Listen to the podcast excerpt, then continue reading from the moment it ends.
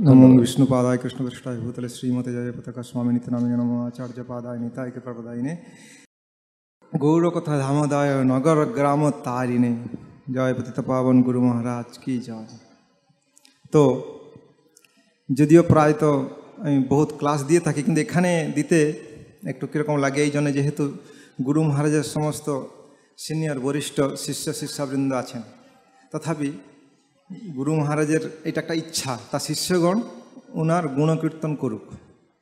তো সর্বপ্রথমে আমি শ্রীল প্রভুপাদের ডান হাত রূপে পরিচিত শ্রীল তমাল কৃষ্ণ গোস্বামী মহারাজের কথা নিয়ে স্টার্ট করব। শ্রীল তমাল কৃষ্ণ গোস্বামী মহারাজ বলতেন, একবার প্রভু, গুরু মহারাজ গুণকীর্তন করতে গিয়ে বলেছিলেন যে, আমি ইস্কনে এমন কাউকে দেখি না, যার সাথে শ্রীল জয় পতাকা স্বামী মহারাজের প্রচার, এর শক্তি সামর্থ্য তুলনা করা যাবে। মহারাজ বলছেন যে, আমি উনার উপস্থিতিতে নিজেকে সুরক্ষা মনে করি, সুরক্ষিত মনে করি। কেন? তিনি হচ্ছে ইস্কনের একজন সুদৃঢ় স্তম্ভস্বরূপ শিল কবিচন্দ্র গোস্বামী মহারাজ বলেন যে, উনার যে শিল প্রভুপাতকে খুশি করার প্রচেষ্টা অতি মানবীয়, অতি সাধারণ নয়।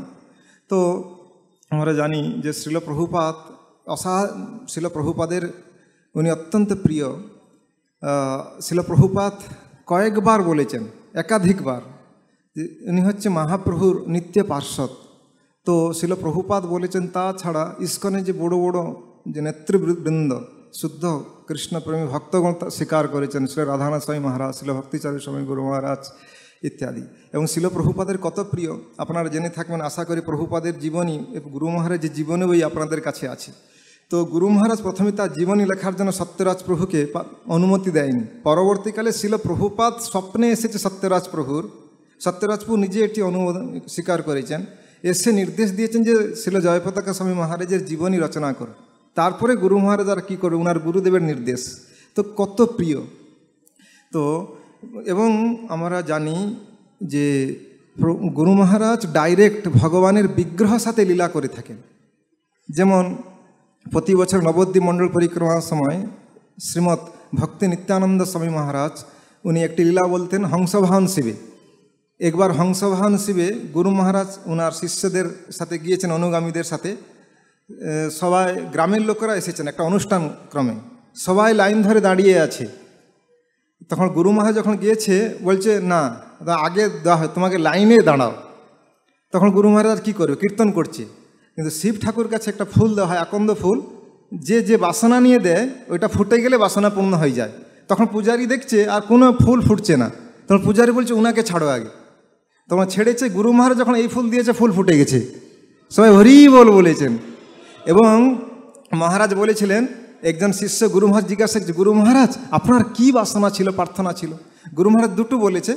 একটি হচ্ছে যে বহু সময় বহু ভক্ত মানে যে অতি পরিচয় অবজ্ঞা ইস্কনে থাকতে থাকতে বহু সময় ভাবে, ইস্কন কি ঠিক পথে যাচ্ছে?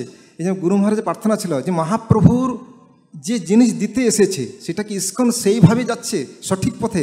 এইটি একটি প্রার্থনা ছিল। এইভাবে গুরু মহারাজ তিনটি প্রার্থনা ছিল। যে এইভাবে বিগ্রহ সাথে বহু লীলা।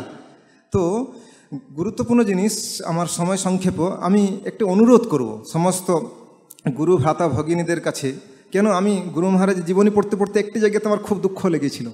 গুরু মহারাজ যখন মাদ্রিতে ওনার বিশালভাবে আক্রমণ হয়, তো তখন গুরু মহারাজ অলরেডি রক্ত বের, প্রচুর বেড়েছে, তার বহির্বাস পুরা ভিজে গেছে।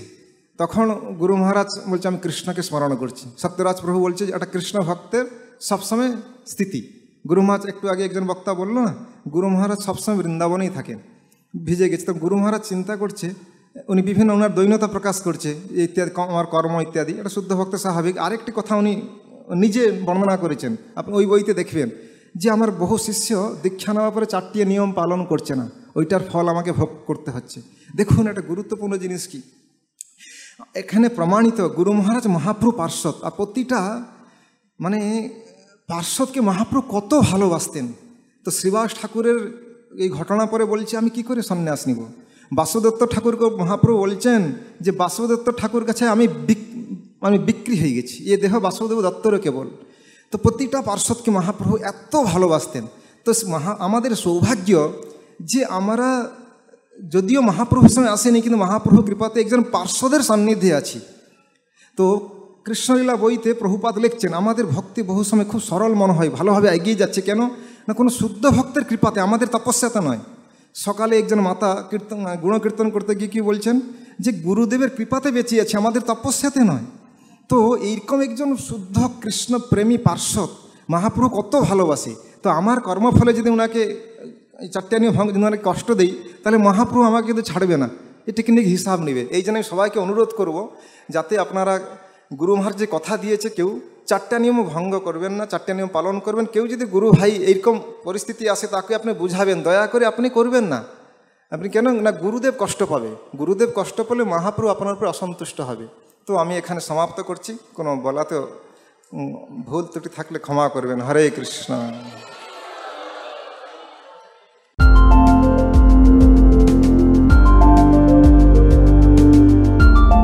Thank you for watching our videos. Be sure to subscribe to our channel. We publish new videos every day, and don't forget to like and share our channel.